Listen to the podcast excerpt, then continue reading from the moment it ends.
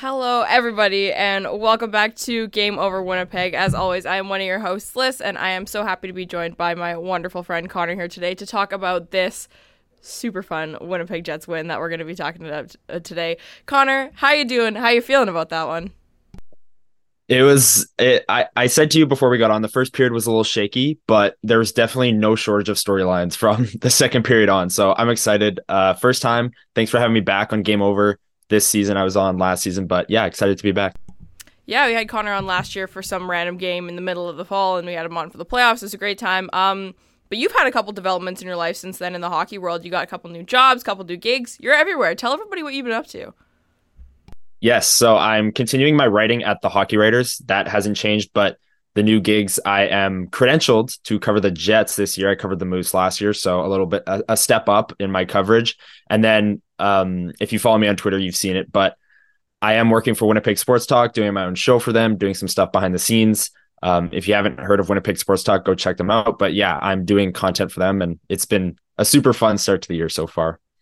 Yeah, so we're we're joined by a local celebrity today to talk about at least a good one okay, now whoa, that we're able. whoa, whoa. At least we got something good to talk about today. So, um, let's talk just to start off, just just because we have to, because we're we're covering sixty minutes here. Let's talk a little bit about that first period, and then we're gonna move on. So, um, what are your early thoughts on kind of what was not going super right for the Winnipeg Jets early on uh, that changed for them later in the game? That first period was was really tough to watch. I mentioned it to you before and uh, at the start of the show that there were no storylines. I was worried that we would have nothing to talk about and the Jets would just sleepwalk through a 3 1 loss to the Coyotes. But it changed. Uh, but that first period, it's just transition. Arizona's good in transition. Uh, Cheryl Pounder and the intermission mentioned it. Uh, it was a big factor. The Jets could not hang with their speed in transition to start the game. I think they only had three or four shots in the first period. So just a slow start. Um, afternoon game. I don't know if that had anything to do with it, but yeah, just just a uneventful start. Yeah, absolutely. And I think uh, things picked up a little bit uh, into the second and third period. And I think um, one, one of the things that uh, I found was kind of apparent up front uh, was kind of the momentum that was built by that third line that we've been talking about for weeks on end, just by uh, what they've been able to do. Um, three, of course, amazing goals from that line, all from the same individual, which was uh, super fun to see. Yeah. Um, but what do you like about them, Connor? Like, what exactly were they doing that you thought – was the reason that they helped bring that momentum up for the entire team and were able to be so effective against the Yotes. Yeah, so the physicality from the start, I mean, that line is the physicality is kind of their MO. Niederreiter's a huge player, Lowry's huge, and they just it's so cliche, but they get pucks deep, you know. Uh Niederreiter actually said that in the first intermission, which I found really funny. It's such a funny cliche to me. I don't know why. But they do it and they do it at a high level. And Mason Appleton, I said last week's kind of going under the radar on that line. Like Lowry's had offensive flashes a little bit last year. He had the massive goal drought, but he was on and off. Niederreiter's the most consistent goal scorer in the league, or one of 20, 20 goals every year from him. But Appleton having eight points um, to start the year here is just totally. I did not see that coming, and. From the start of the game, they brought the energy. The other lines weren't. I tweeted at the end of the first, um, play that line more because they're the only ones really bringing the energy and it carried through and they got the production followed to say the least. A hundred percent. And I actually, it's so funny. Some of the notes that I take uh, during the games are just incomprehensible, and I'm so glad it's only I that has to look at them. But um, one of the things that I wrote down, I need to find uh, word for word. Mason Appleton hater era may be over, is what I wrote because I've been kind of hard on this player uh, for for a long time, as have a lot of people. And part of it was really, you know, not his fault. There have been a couple situations where it's, you know, oh, playing in the top six when Scheifele and Connor are also not playing well. What the hell is he supposed to do? Like, you know, it, it's been a victim of circumstance in a couple situations. And since his reunion with that third line, I think he's been quite excellent. Uh, and I just loved the way um, that he was playing in the neutral zone today and, and at the top, uh, you know, coming in um, on Arizona in particular. I think it's so funny and, and you always feel it's kind of a double-edged sword when you're watching a game and then you hear the broadcasters say something that you thought was an original thought because you're like oh damn it now it sounds like i'm copying them when i talk about this after the game but then it's also like okay good i'm not wrong or stupid for thinking this right. um, and cheryl pounder was the first one to sort of bring it up with with the way um Arizona is very set uh, in in their defense, and the one one three I feel like is not something that I see super frequently from a lot of teams. I feel like the one two two, the one three one are a little bit more common. And, Arizona, I feel like really anchored back on their three defenders when when the Winnipeg Jets were coming up the ice, and I thought that Mason Appleton in particular did a pretty good job of managing the one middle player because the three had fallen back so much that he wasn't just dumping the pucks in right away. He had a little bit more time because of the space that was created. And had he been dumping it as much as that line typically does, I think they would have had more trouble retrieving the pucks because of the three deep defenders. But I think that that was part of the reason that the Jets were successful today. And, and at five on five, I think they were able to to manage Arizona's defense pretty well. Yeah, I totally agree with what you're saying. That's that's way more than I uh, knew about like neutral zone coverages and all that. So great work. That I learned something right there. So um but yeah, go ahead. Yeah, no, no, I was gonna say I just think it's so funny. Like I, I remember there was one particular game last year against the Washington Capitals that I was one of my first ever solo shows and I was so nervous. And Washington was playing this one three one defense that I, I genuinely mm-hmm. thought that it was like I was at like a clinic or something learning what a defensive system was because they were so so rigid and set in it. And I was like, oh, thank God I have something to talk about because they were very like blatant with that sort of stuff. And now I, I sort of try and mm-hmm. watch for it because it's always like a nice thing to hang back on. But I think that that was one thing that the the Jets managed to do pretty well today. And there was one Nikolai Ehlers, the the I want to say the Sean Durzi penalty where it was the same sort of thing where Nikolai Ehlers was coming up with so much speed because there was only one or like one defender per like line quote unquote to get through and i thought that his mm-hmm. ability to break through the neutral ice um, with speed was really beneficial today and i think that it was part of the reason that that third or pardon me second line um, looked better to me than they did last game what did you think about that second line with with Ehlers, Perfetti, and Namestnikov? yeah i think Ehlers, especially, he's been slow out of the gate. I mean, he missed preseason. That's kind of expected. But Perfetti and Namestnikov have been consistent so far this year. But when Ehlers is going and he's getting going, he's getting back to the Ehlers we know. That line is going to get a lot better. They're going to sc- uh, score a lot more goals. They're going to generate a lot of chances.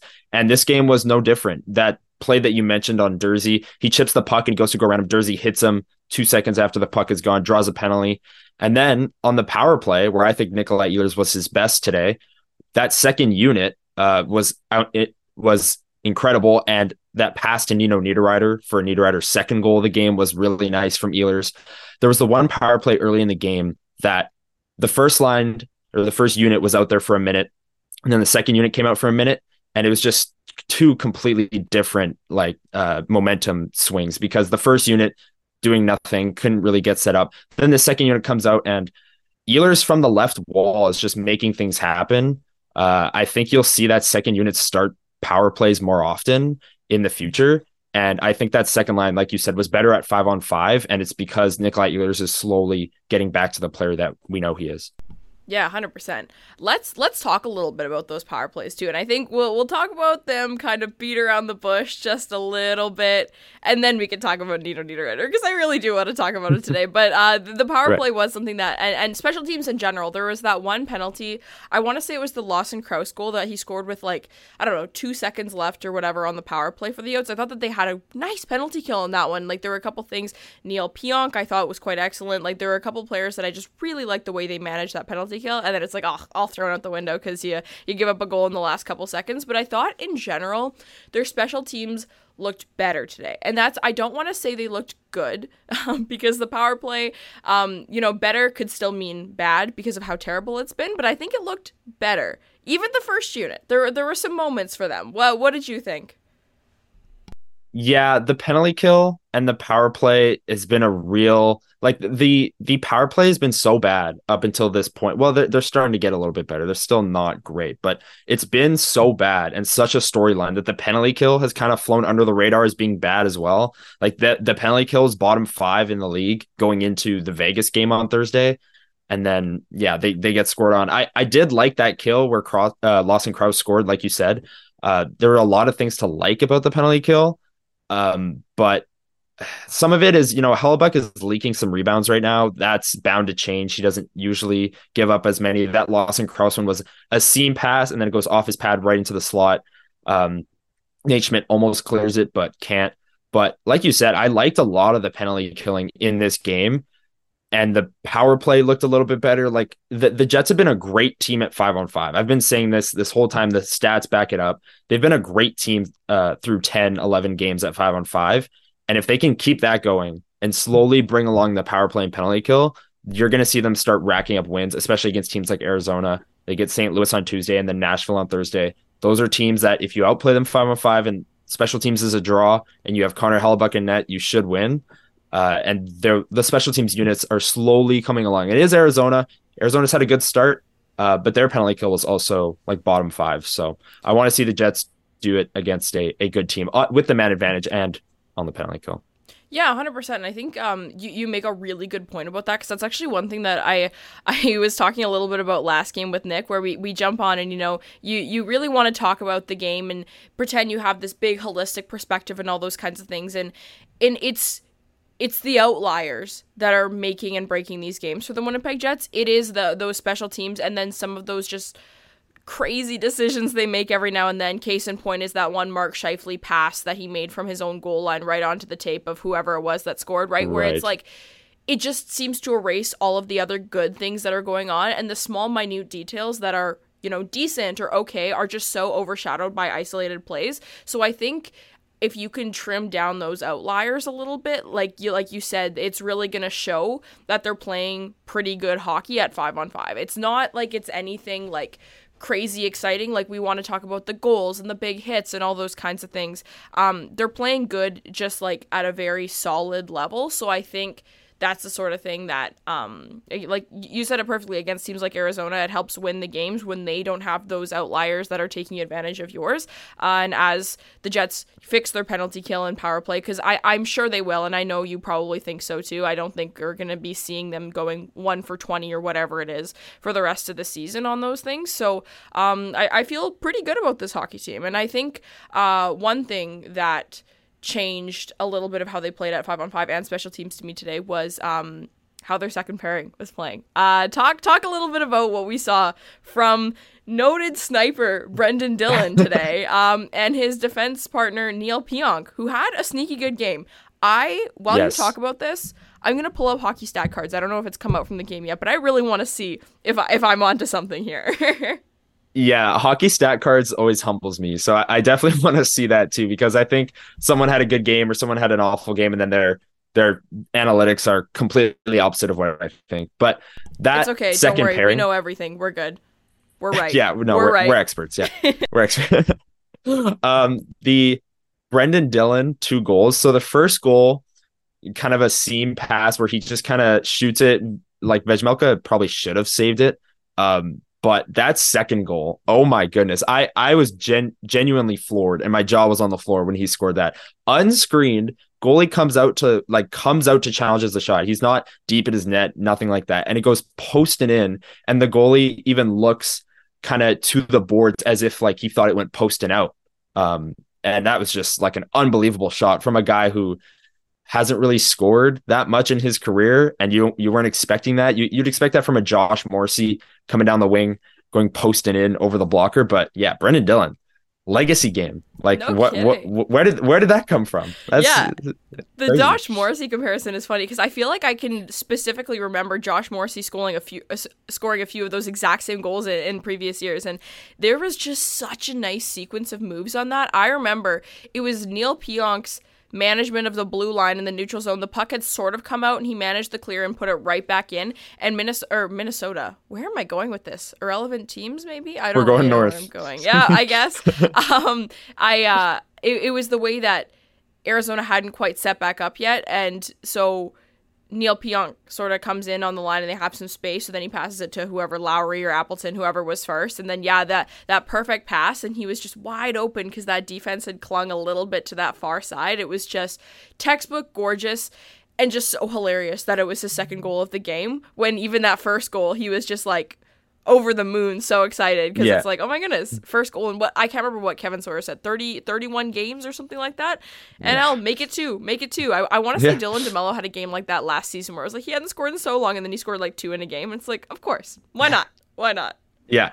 Yeah. It was that that was yeah, because you, you hit on the on the head there because that first goal, he's kind of just like, whoa. And even he was shocked. And he's like, I scored. I finally scored. And then that second one, he just looks as confident as Josh Morrissey does coming down the wing and just rips it post and in. It's like you'd think that's a guy who is like a 60 point defenseman and, and is on the top power play. But that first goal was kind of like, okay, we'll shake that off. Now we'll go score a real goal and make it look really nice. And uh yeah, a great game from Neil Pionk. You mentioned it.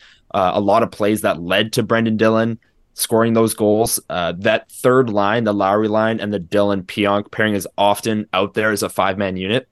And they obviously Niederreiter gets the hat trick. Dillon scores the two goals. That five man unit dominated this game and ultimately won the game for the Jets because Oh, a thousand Um, percent. they didn't they didn't really get enough from from the top forward line at least. Yeah, no, 100%. And I think there was even one play where I can't remember what it was. It might have been on the penalty. It was on that penalty kill that I liked where Neil Pionk just had this perfect hit at the bottom corner. And sometimes I get stressed when players hit because I'm like, you just took yourself out of the play for absolutely no reason. But it was just like such a perfectly timed one. I'm like, that's why hitting is in hockey. Like, what an effective usage of the ability to do that. And I think uh, we also do have to talk about some of the the conversation that's been around him in the last couple days as well. Yes. Um, absolutely devastating quotes that came out yesterday. Um, I believe it's Mike McIntyre with the Free Press who had a conversation uh, with Neil Pionk about this, and and you know it's the kind of thing that is so heartbreaking and upsetting and you almost feel a little bit of a sense of fan guilt when you had no idea a player was going through this. Um, for those of you who didn't know that uh, adam johnson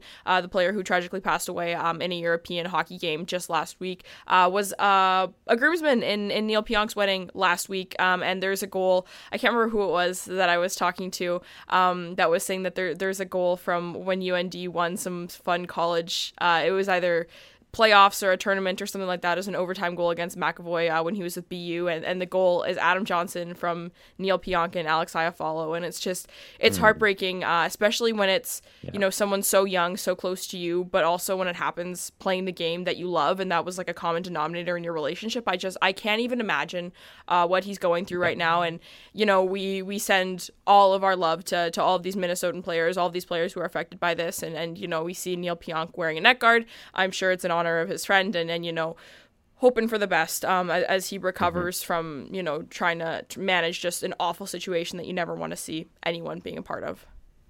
Yeah, I, I totally agree. And on top of all of those things, how heartbreaking it must be for him. We can't imagine what he's going through. To have the game that he did today, um, it, again, in the grand scheme of life and what he's going through, probably didn't mean too much.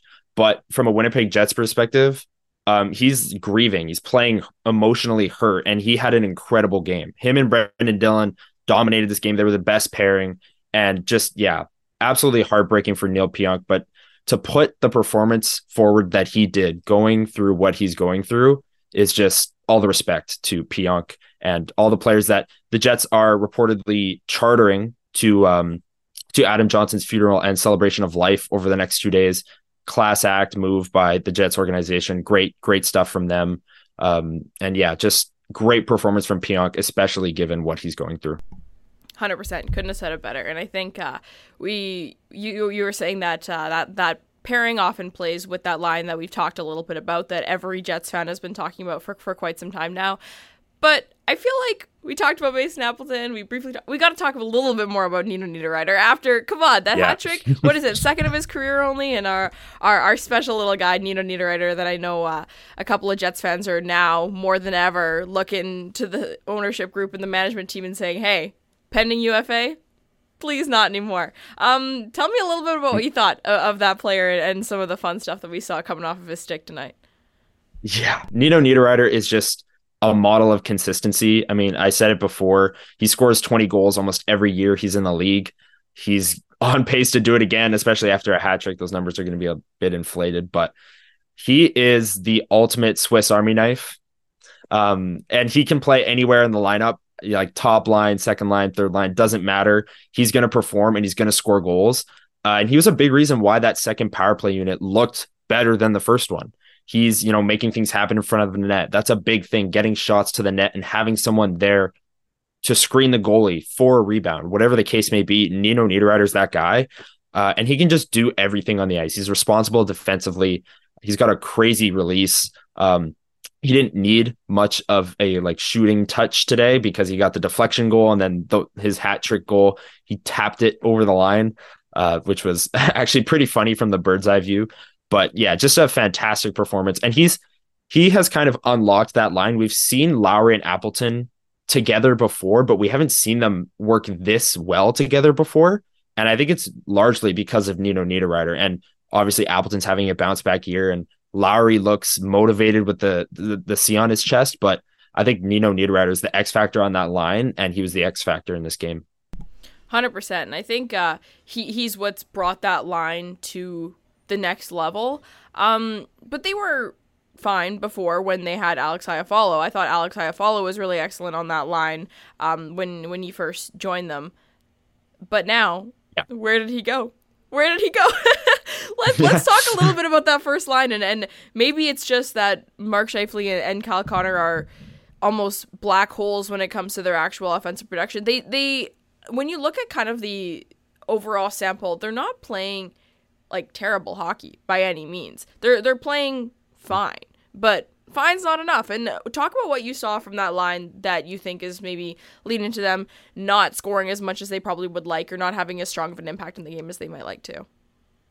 Yeah, that that first goal from Arizona. I mean, there was a big debate on some tweets that whose fault it was because Scheifele was the one that was closest on that two on one. But if you really watch the play from behind, Kyle Connor's the high forward, and he really should be the one that's in Scheifele's position and making that play and covering for the defenseman. I I just think it's it's all around. Scheifele, the first couple games of the year, we heard all about this, you know, defensive resurgence. He looks motivated, and those things are true. It looks better. He he looks like he's making more plays in the defensive zone and he's back checking harder, but the stats don't really agree with that, at least so far. And these last couple games against Vegas, against Arizona, um, a team that you should dominate the expected goals, all these fancy stats, and and the defensive stats that you're putting up that you can control, you should be dominating, and they're not. Uh, especially with an Alex Iafallo on your line, who's a two-way beast. He can kill penalties. He's on the top power play. Like he does it all as well. And I just I don't know if Vilardi was the perfect fit. And you know they were together through training camp, and now Vilardi's hurt, and they're trying to reestablish chemistry with a new player. And Iafallo is trying to establish chemistry with these new two two players, and it's just not going well. Or is this just what they're going to be going forward, which is a line that can produce offense, but ultimately gives up more at the other end? I don't know what the real top line is, but um, when you have the third line playing this good, everyone can just kind of forget about it. But that top line with Connor and Scheifele is definitely a concern. And it's something, you know, a conversation that I don't think happens enough, at least um, I guess I can pin it on myself in media circles is like the splitting up potentially of Scheifele and Connor. I don't know what your thoughts are on that, um, and whether or not they should explore that early on in the season here, but it's something that I think they should consider given how much they're struggling defensively. Yeah, no, I definitely agree, and I think um, even more than the struggling defensively part is is also just the the struggling offensively too. It's like you know I could manage them struggling defensively if they're pulling a Leon Draisaitl and being maybe you know a player that is getting caved into the zone but scores three goals a game, so who cares, sort of thing. Right. And so my my sort of take on this is that it I, I really don't want to touch that third line. Firstly, because they are playing so excellently right now, but secondly, because I don't believe moving any of those players up or promoting them is going to be what fixes that top six or that top line in particular. So I don't think it would help more than it would hurt by any means at all. I, I'm open to some juggling within the top six as it stands right now because I think that Ehlers will be Ehlers no matter where he goes, I'm pretty sure. Like I, I really don't think that he needs to be propped up by by others as much as maybe some other players in the top six do. And I, I think Perfetti and Namestnikov are kind of similar in the sense that line mates will change their production, but they I think they're pretty you get what you get with them players. So I could see them still succeeding and being a pretty good line. Um, you yeah. know, if you were to break them up and move them around, but they haven't been excellent. They've been good, but they haven't mm, been amazing. No. So I, I'm very open to trying some things out. Off the top of your head, if you were to go kind of off the cuff with what I just said, not touching anyone in the bottom six and juggling around those players in the top six, what do you think your lines would be that you'd put out next game against St. Louis? I think I'd flip Connor and Perfetti if I had to make a move just to see what would happen. Uh, because then I, I think going, I think there's two options here. You either move Ehlers up and Iafallo down, and you go completely offense on the top line. We're just going to outscore you. We don't care how much defense of like chances we give up. And Connor Scheifele and Ehlers are just going to go do their thing offensively, and that's that's that. They're going to get all the ozone starts, all that like favorable uh, matchups and stuff, all those things. Or you go, you flip Connor and Perfetti. That makes it Perfetti, Scheifele, Iafallo, Connor, Namestnikov, Ehlers. I think Connor and Ehlers can just kind of cook offensively, and Namestnikov can be a, a third wheel and kind of a defensively responsible player on that line. And then adding Perfetti to Scheifele's wing along with Iafallo gives that line even more kind of defensive responsibility. The Jets coaches don't really think so with Perfetti, but the stats say that he's been a good even strength defender. Uh, so that might change some things as well. And Scheifele and Perfetti, you know, they're both like hockey nerds. You see those videos all the time of them talking hockey and practice or whatever, and and all those things. But I I don't know if they work stylistically, but it, I think it would be worth a look. And it's it's something that it's so early in the season, and that line is giving up so much defensively that it won't really hurt you in the in the short term. Now they do have a five game homestand coming up, so maybe they finish this road trip with the current lines, uh, like barring injury, of course. Um, and then in the to start the homestand, they give a new look if they're if they're struggling, if they lose to St. Louis uh, or something along those lines. But I think going Perfetti, Scheifele, Iafallo Connor, Namestnikov, Ehlers might be a different look, and it might balance out the top six even more. Yeah, no, I think uh, it, it'll be interesting to see if if they they make any tweaks on that end or on other ends as well. It brings me into a, a second point here that I'm going to move into where uh, Dylan Samberg had 15 minutes of ice time tonight. And um, where is our other friend here? Nate Schmidt had 17 minutes. So, not anything like terribly crazy or anything like that. But all that's to say, um, I thought Josh Morrissey looked pretty good tonight. And we already talked a lot about that second uh, pairing. Uh, and I don't think that Dylan Samberg and Nate Schmidt were anything to write home about tonight and that's a good thing for Nate Schmidt because he's yeah. had some rough looks in the last couple games. Do you think there's a chance that Declan Chisholm comes in um, to to try and you know shake some things up in in that bottom part of the defense core anytime soon? I don't think so. I think especially if Nate Schmidt keeps playing the way he did today, where it was a quiet game from him. You didn't see any big turnovers like the Scheifele one, for example. Uh, nothing that really stood out, and it's turnovers that would force his way out of the lineup uh, if they haven't already kind of brought that conversation up within the Jets, you know, coaching room already, uh, because he has struggled to start the year. Um, he knows it. He got healthy scratch for Logan Stanley for that one game, uh, and he could get healthy scratched again if it keeps up.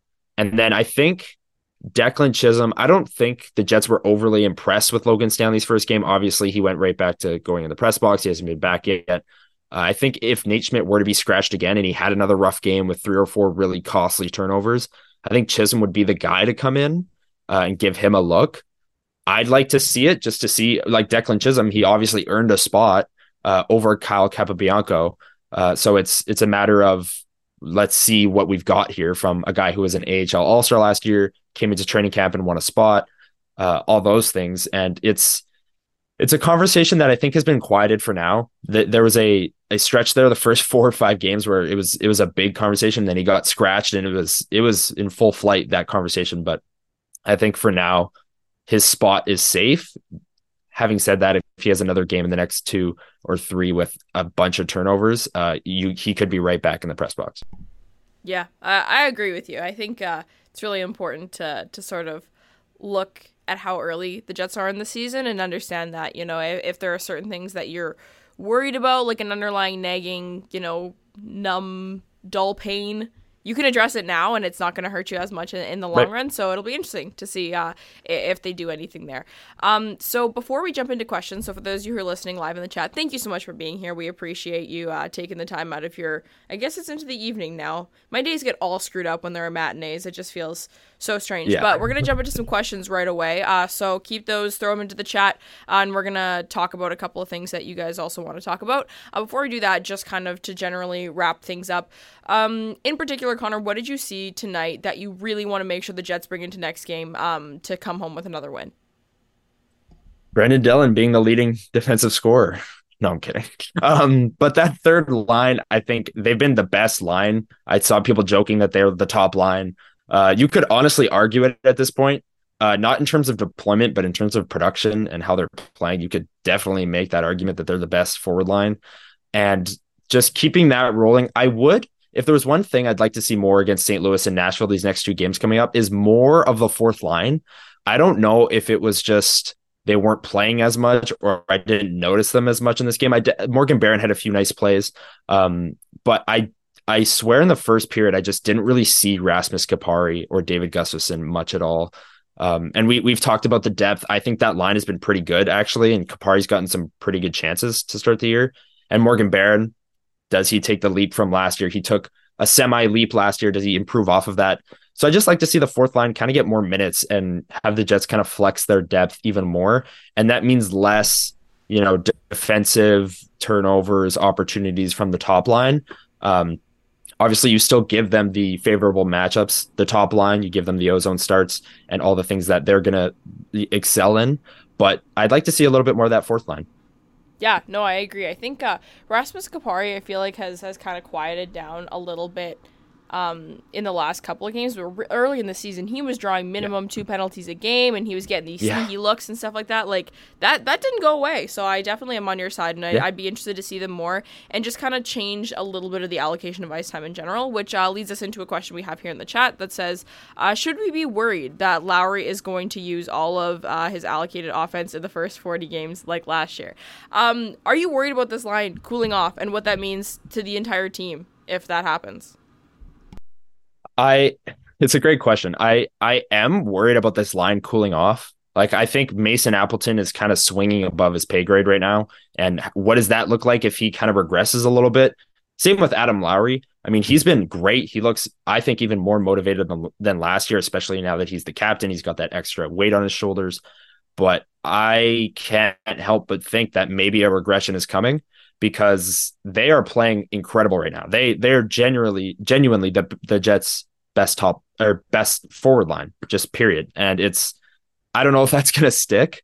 Uh, and when if if that regression does hit, it's going to be really interesting because if that top line stays the same, they keep giving up a lot of defensive chances. That second line still hasn't really hit their stride yet, and then the third line cools off. Where's the offense coming from? Right? Uh, and suddenly your depth is just kind of out the window. So I I am interested to see if they do cool down a bit because these three players haven't really, you know, put up points to this extent in their career that they are right now, uh, which likely means a regression is coming. But for the time being, the Jets should just play them 18 plus minutes a night because they're playing great. yeah, 100%. The whole idea of riding a hot hand is really important to do and that's one thing that that's always driven me a little bit crazy about uh, this team in particular, particularly under the regime of the uh, previous coach is that every now and then you'd have a line that's absolutely cooking and if it wasn't the first line, you would still try and throw that first line out there as much as you possibly could. It's like, no, no, like whoever you got, like yeah. if Nick Shore is having a game, let Nick Shore have a game, you know? So I think it's important to to find a good balance between yeah, riding that hot hand and also making sure that there's still ample opportunity for individuals who are kind of on the cusp of maybe uh, unlocking some good offensive upside, uh, making sure they still get those opportunities and everything. So I think that kind of wraps up uh, what we got for questions and everything here. So um, yeah. to, to finish off the show, uh, just let everyone know kind of what you've been up to and what sorts of things they can look forward to from you. I know you got all kinds of mailbags going on. You got some good articles that you put oh, out, great shows, all those kinds of things. Tell everyone, feel free to take up as much time as you want. You have like a million things on the go. So talk about what your favorite ones are and what you are most proud of and what everyone should take a look at. Well, thank you. I appreciate that. Um, most recently coming up, or the next thing you should be looking for is Monday morning. Every Monday morning going forward, I'm going to be releasing my show, Winnipeg Jets Weekly. on the Winnipeg Sports Talk YouTube channel. So stay on the lookout for that. It's been a blast. I've only done it once, but I can't wait to do it again. Going to be recording it tomorrow, posting it Monday. Uh, and then articles. I mean, I'm I'm trying to write more. I've got my school reading week this week, so trying to trying to write a lot of articles, especially with you know the Jets playing a lot of games. They've got a five game homestand coming up. There's a lot of content to be to be written and uh, produced with shows. So those are kind of the two things I'm mainly pouring all my resources into right now. So definitely check me out, Winnipeg Sports Talk YouTube channel and the Hockey Writers, and uh, on Twitter, Connor Hrabchak one. Awesome. Well, thank you so much for joining me today, Connor. I know that the, this matinee was an exciting one for you because you were like, heck yeah, I know you're always yes, at those games when they're uh, in person and you got all these things on the go. So it was wonderful that we were able to have you today. Um, Brady had. Um, Connor's podcast co-host Brian on earlier this year. We'll have Elliot on sometime here from Level Flight, one of Connor's shows, uh, and we'll be connecting with all kinds of the same people. Right. This this Winnipeg circle is really not that big. How did I forget? How did I forget my podcast? What a joke! If if Brian is watching or Elliot is watching, they're going to be so mad at me. But yes, the Level Flight podcast as well. we rec- we record weekly. We released an episode two days ago. I don't know how I forgot about it, but yeah, you have that many things going on. You have that many things. Also, before yeah. we sign off, uh, Max in the chat says someone less lazy than me should look up um, on ice shooting percentage for the third line. I will just say Mason Appleton is rocking a 20% shooting percentage right now. So just mm. do do with that information what you yeah. uh, It's been so, a fun one. Brady will yeah. be back with you guys on um wh- when is the St. Louis game? On Tuesday, I believe. I'm going to the yep. Shania Twain yep. concert, so I will not be here, but Brady there will be. So, and then I'll be back with you all on Thursday and we'll keep going having some fun with this hockey team uh, for the rest of the season. So, thank you so much everyone who's here live in the chat. We appreciate you being here. If you're listening back later tonight or tomorrow, thank you so much for being here as well. Um, make sure you stick around uh, for all Winnipeg Jets games. You can get your post game coverage here. And if you're ever interested in any of the other Canadian teams, we also got streams for you on here too. So, same YouTube channel. You can always find us here after every single game. So, Connor, thank you so much. We'll see you thank on you. Tuesday. Take care, everybody. Game!